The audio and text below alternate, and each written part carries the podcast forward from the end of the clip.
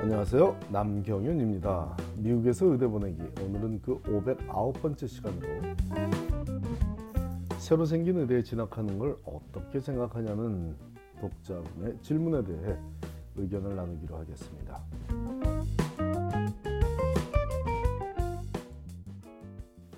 얼마 전 뉴저지의 한 가정에서 이번 사이클에 의대에 지원하는 자녀의 학교 선정 문제에 대해 질문을 하며 새로 생긴 의대인 해켄색 의대에 진학하면 매사에 불리하지 않냐는 질문을 해왔기에 이에 대한 답변과 함께 신설 의대 중 주시해야 할 곳에 대해 함께 알아보고자 합니다.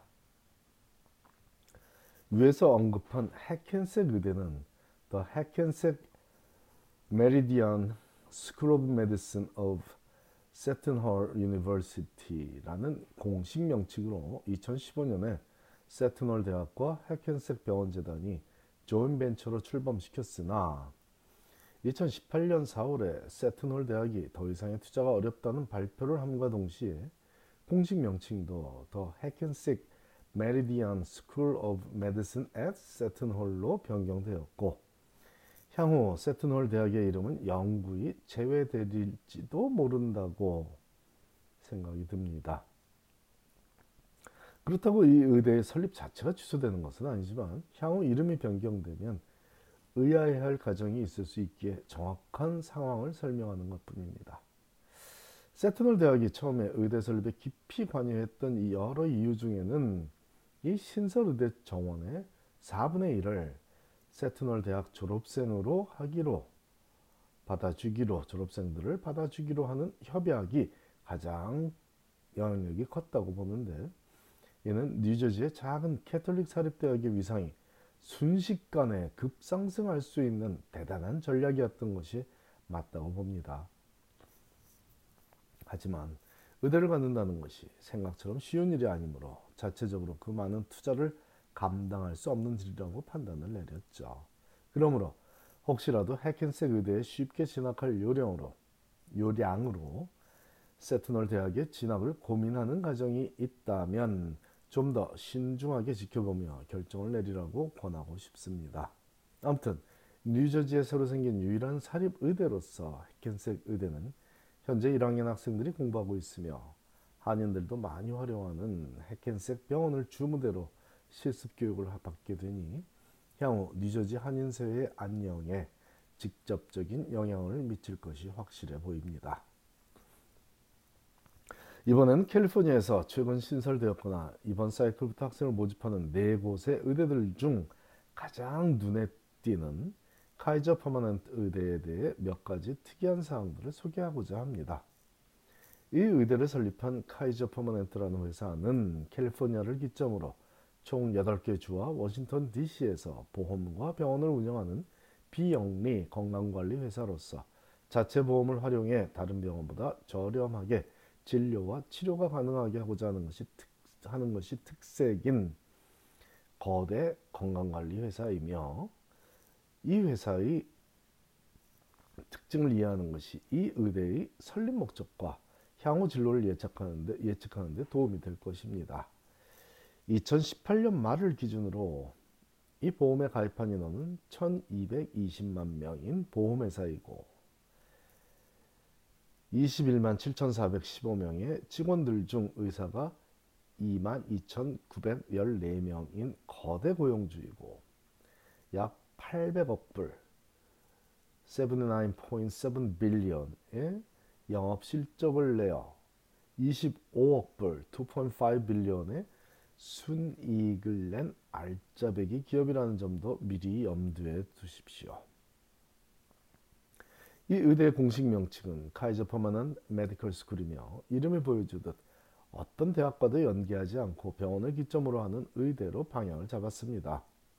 세계적으로 그 명성을 쌓은 Mayo 의대가 Mayo Clinic을 기점으로 대학과 연계하지 않고 성공적인 의대를 유지하고 있다는 점을 생각하면 이 신생 의대의 방향 설정에 대한 이해가 조금 쉽게 되리라 믿습니다.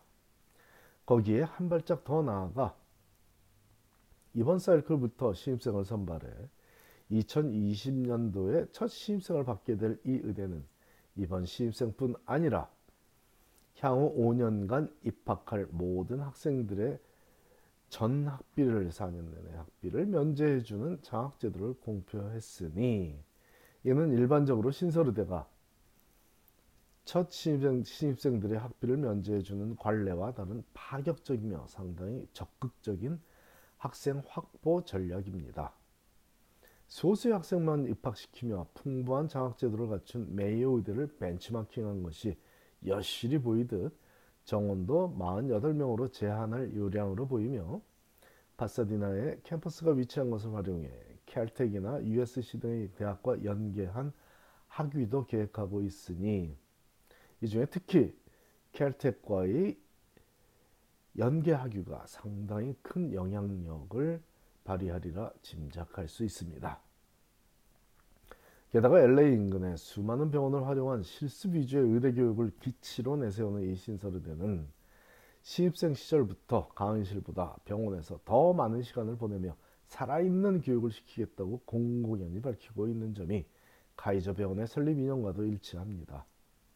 5년 동안 입학한 학생들에게 학비 면제 혜택을 주는 데서 그치는 것이 아니라 그 이후에도 아마도 강력한 학자금 지원 제도를 정착시킬 수 있으리라 사료되는데 그 근거는 이 회사가 비영리 단체로 등록이 되어 있으므로 공공복지 분야의 일정 부분 지출을 해야 한다는 구조적 특성을 갖고 있다는 사실을 근거로 한 유추입니다.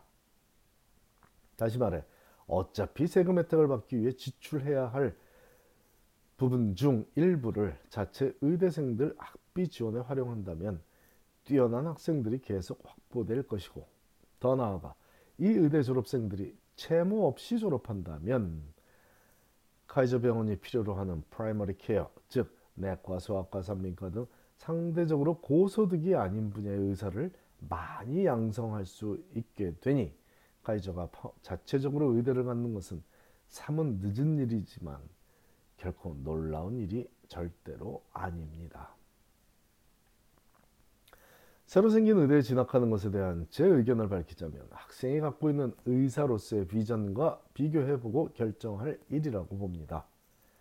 만일 LA에서 태어나 그 지역을 떠나지 않고 의사로 커뮤니티에 기여하기를 바라는 학생이라면 카이저라는 이 신설의대를 마다할 이유가 없어 보이지만 조금이라도 더 도전적인 분위기에서 자극을 받아가며 의료 발전에 기여하는 선구자가 되고자 하는 학생에게는 이 신생의대가 그리 어울리지 어울리는 학교가 아니겠습니다.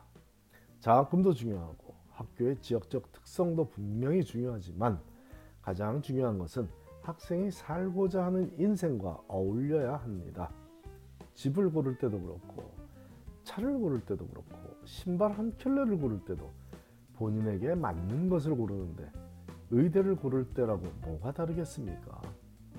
내게 어울리는 것이 내게 가장 좋은 그것입니다. 감사합니다.